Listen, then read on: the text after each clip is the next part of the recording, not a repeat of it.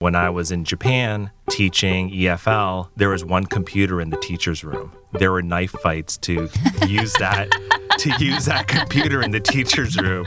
Not everyone had one. A knife? You know, well, yeah. Thank God. Actually, I can, I can tell a story about a knife in a teacher's lunchroom. I'll share that story in, in a second, I guess.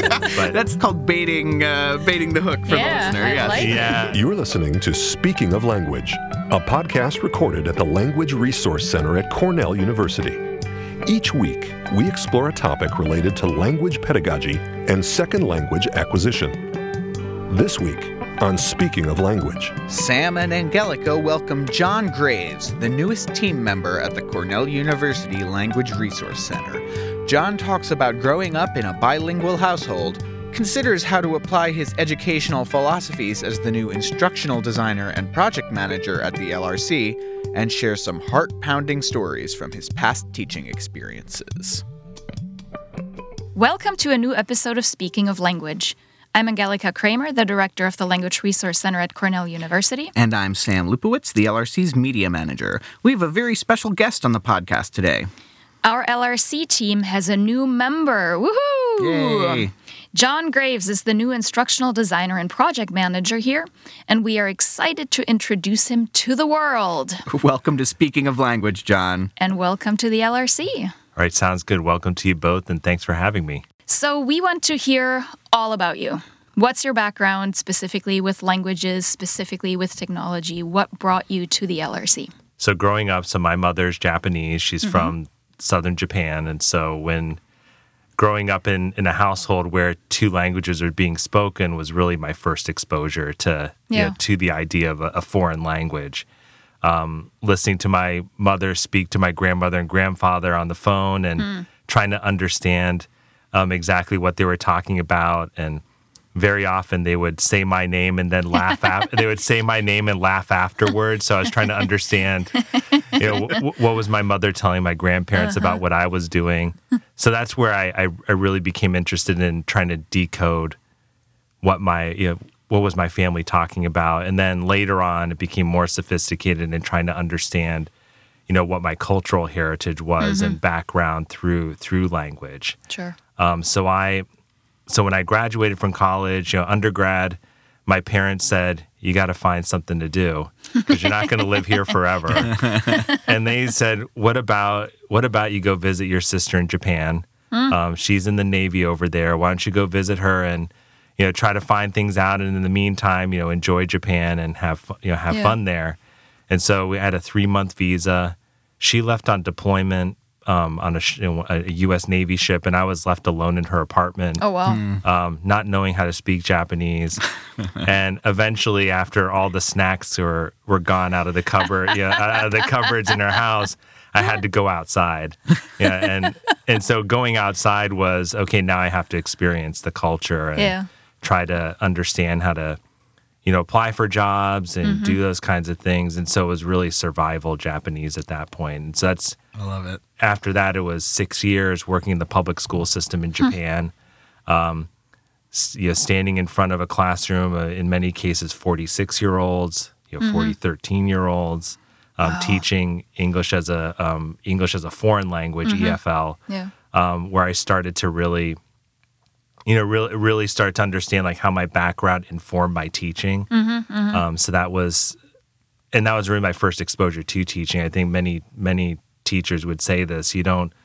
Some many don't get formal training. They Sure. get thrown into a situation where they're in front of students, and then mm-hmm. now they have to make it interesting, but they also have to make it engaging, and also having them learn something. all right. And so I go, wow, you want the, it's like the Holy Trinity. You want all three of those things to happen in this class today. Like, Yep. and I'm sure many, um, you know, faculty can sympathize with this, you know, this point. Um, after that, came back, came back to the States. Um, I went to the Middlebury program, um, intensive language program.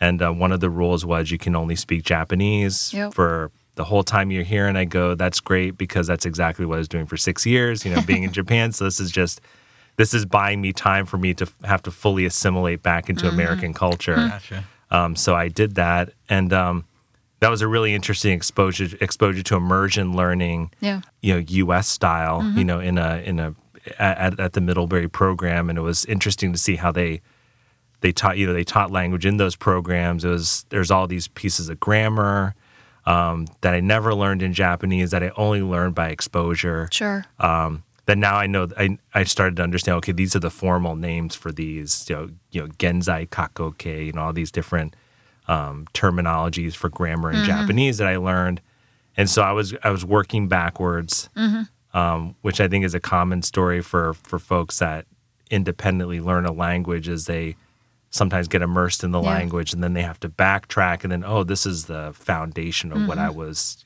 that's why I was saying that. Yeah. Well, it's kind of like learning or acquiring your first language, right? I mean, you you don't necessarily know what all the grammatical rules are. You just pick things up. Right, and so that was really, and it's, I, I, I see myself as a very high, a highly observant person, and so just observing what the native speakers do, um, and understanding, you know, why do they do that? Like, what's the distance between speakers? Sure. Um, what's the tone Yeah. like? So when I was a little kid, you know, tone was an important thing because when I heard a serious tone followed by laughter, yeah, I, I go maybe what are the, yeah, maybe they're talking about my grades. you know, you know, my, maybe they're talking about how how John's doing in public school. Just- that sounds about right. You know, you know, C minus, ha ha ha. You know, like, yeah. So that was. Um, You don't strike me as a C minus student. Just just want to throw that out there. Oh, it was a it was a tough it was a tough road to here. Let's put it to this chair right here. Um, academically speaking, I think the the good thing about being a, at Cornell is you're surrounded by smart people, right? Um, which is smart, capable people, talented people. Um, yeah, I could say the same thing for my time. You know, I've only been here for a week at the LRC. It's great to be around that kind of atmosphere Yeah. of, you know, smart student workers, you mm-hmm. know, very engaged and intelligent, you know, and very capable faculty, and then also the staff here. So, for me, that's just been, I mean, that's that's made it e- very easy to kind of settle into things, and I'm excited about you know being here. That's a nice segue. Could you talk a little bit about what got you excited about working at the LRC? So I was very involved in medicine, you know, human medicine, veterinary medicine. Um, I was involved in education where it was gross anatomy and cadavers and um, necropsy and autopsy and those types of things were actually things that students did to learn how to perfect their craft. And yeah. Wow, that was it was a, that was a very exciting experience, and I have a lot of great stories that I can share. Um, probably not in a podcast. They're pretty, they're pretty, they- but um, When Halloween rolls around next fall we go. semester, oh maybe. yeah, there's there's plenty I could.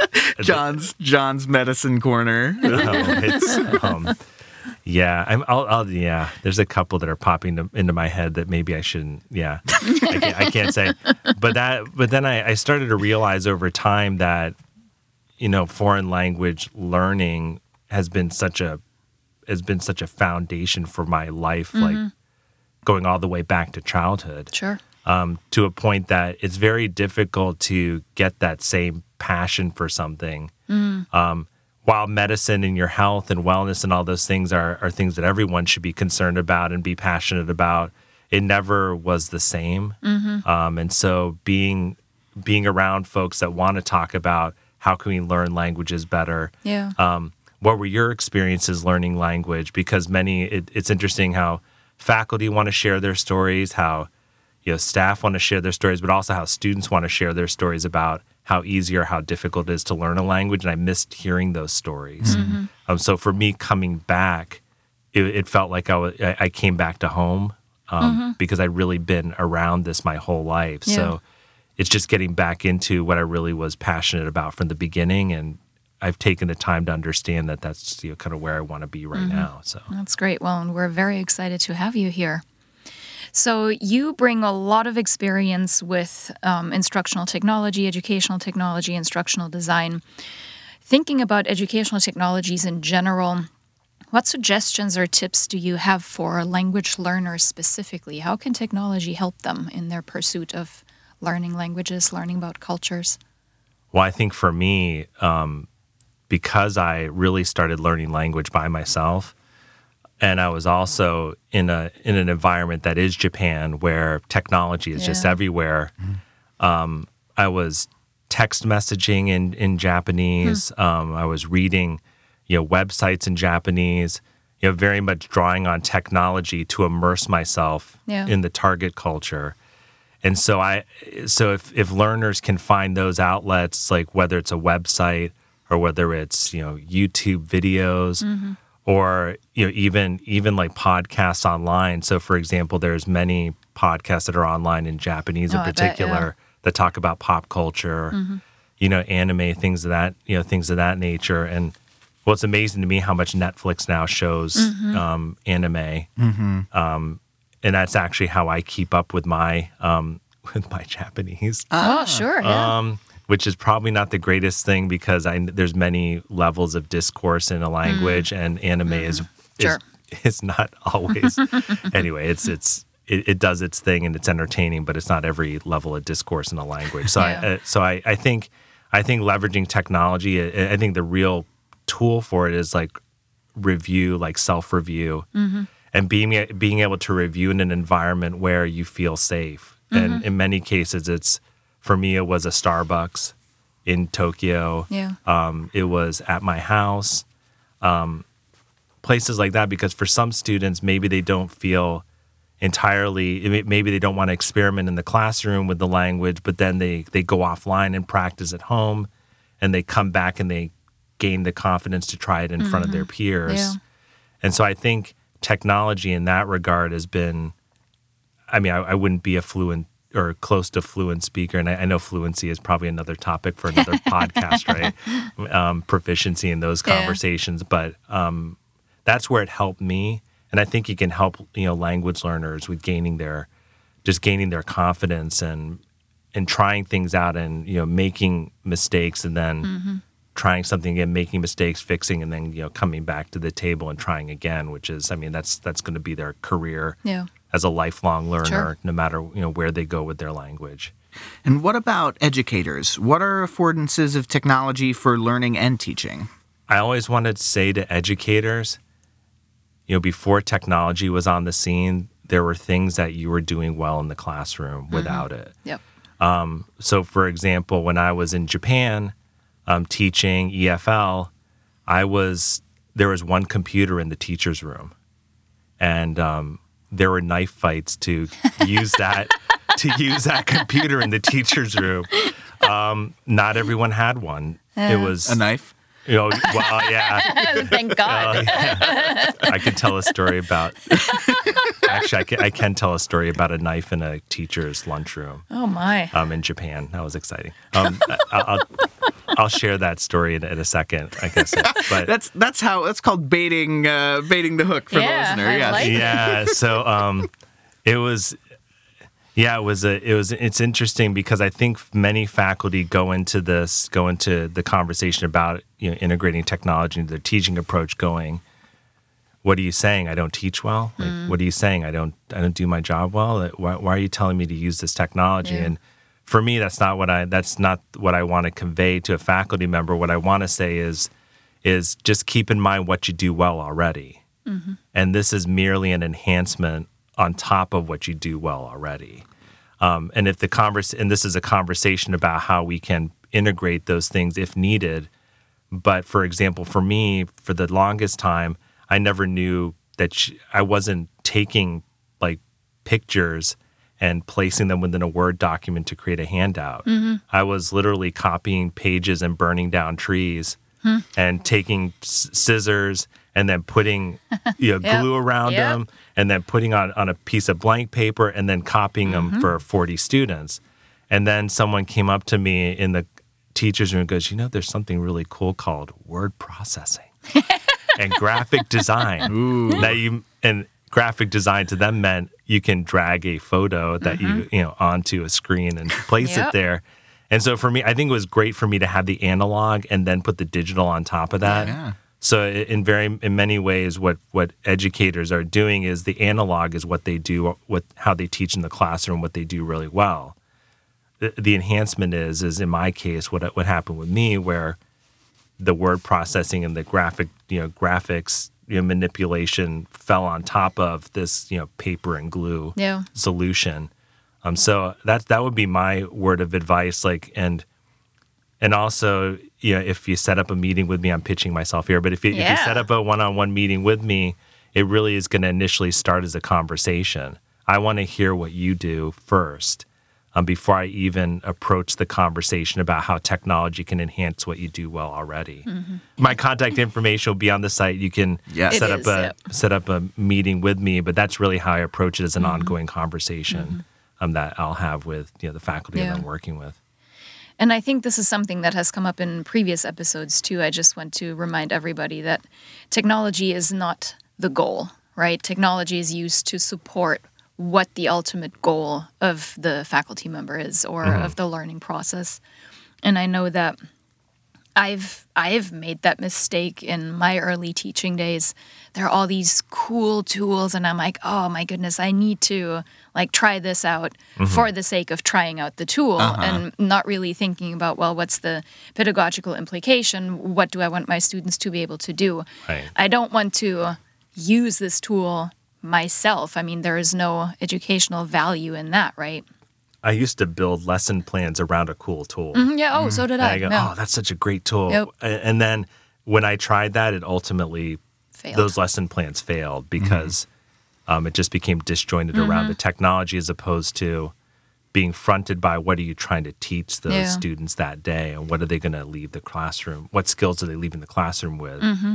and then how is technology going to enhance that rather than I, i've run into that I've, I, I still do it from time to time Well, yeah. as yeah. we all do but Yep. yeah from time to time but yeah that's that's definitely a good point I want to hear about that knife. Okay, and, uh, good. I, I was hoping you were going Okay. to plow ahead. so uh, i had 'cause I um, was ready with so I had a um, so there was a kendo instructor. He was a, also a phys ed teacher. So and um, at the school where I was working, and he came in and I was eating my my bento box in the teacher's room, and he comes over and he says, "John-san, I have something to show you."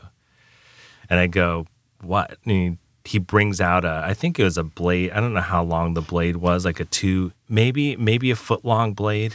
Wow. Um, it was a it was an actual it was his it was his family's samurai sword, like the the smaller of the two samurai swords that he brought out to show me. And then he said, "Give me a piece of paper." And I said, "What? You mean, give me a piece of paper?" Like I'm I'm freaking out here because he's showing this knife to all the, all the other teachers, and he takes the piece of paper and he drops it um, on the blade and it cuts it in half in front of me. And so I went. So that was my. I think that was my first or second week at that school, and so I think he was sending a message um, that I own this school. You're the outsider coming in, and um, Nice. And so I'm really glad that the onboarding at the LRC wasn't like that. It- actually, it was very pleasant. It's a very pleasant experience here. Um, but I just uh, full disclosure, that was. Um, yeah. That's where the bar was set. so I go, wow, this is really pleasant. No knives, no paper. you know. oh man. but that was the story, yeah. You know what's funny? Um, at my previous institution, we ran summer camps for children, and one time in German camp, this little kid pulled out a knife of his boot in the middle of camp. And he thought that this was a great show and tell because this was a knife his German grandfather had had and had gifted to him. Oh, boy. And we had to deal with disgruntled parents, you know, other par- parents of other children, where this eight year old is just randomly pulling out a knife of his boot in the middle of the day, wielding it around in summer camp. So that was that was fun. I think what we're learning here is do not bring knives into Places summer of camps learning, yes. or exactly or offices, Those aren't teachers' lounges.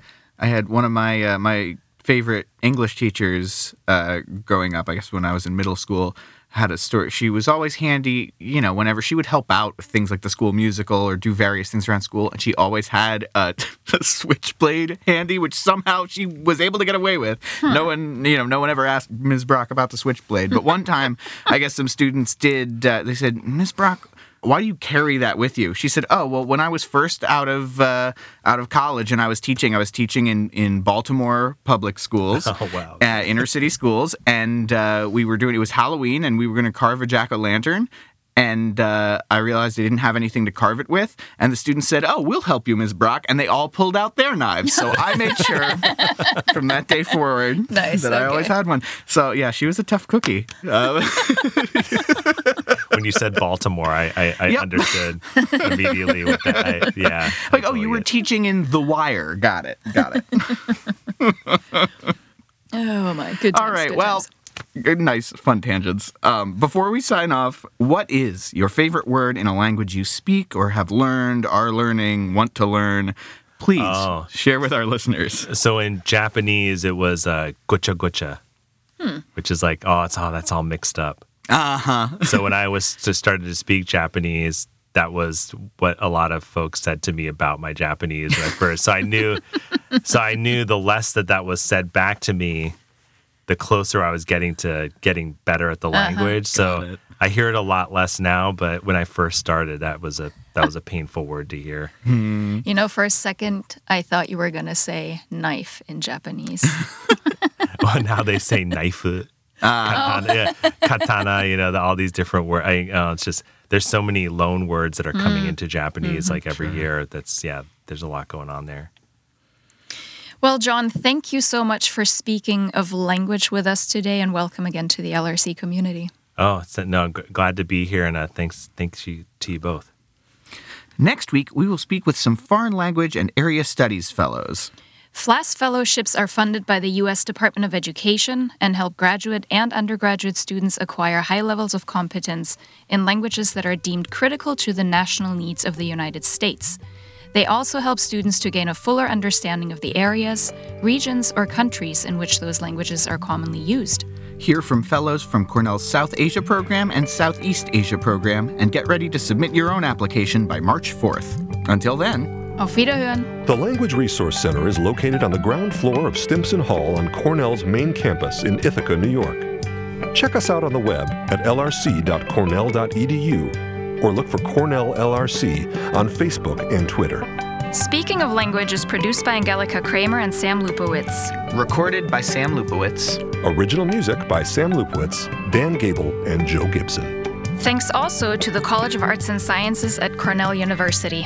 As a reminder, the ideas and opinions expressed on this podcast do not reflect those of the College of Arts and Sciences or any other official entity of Cornell University. We thank our listeners and do stay tuned for our next episode.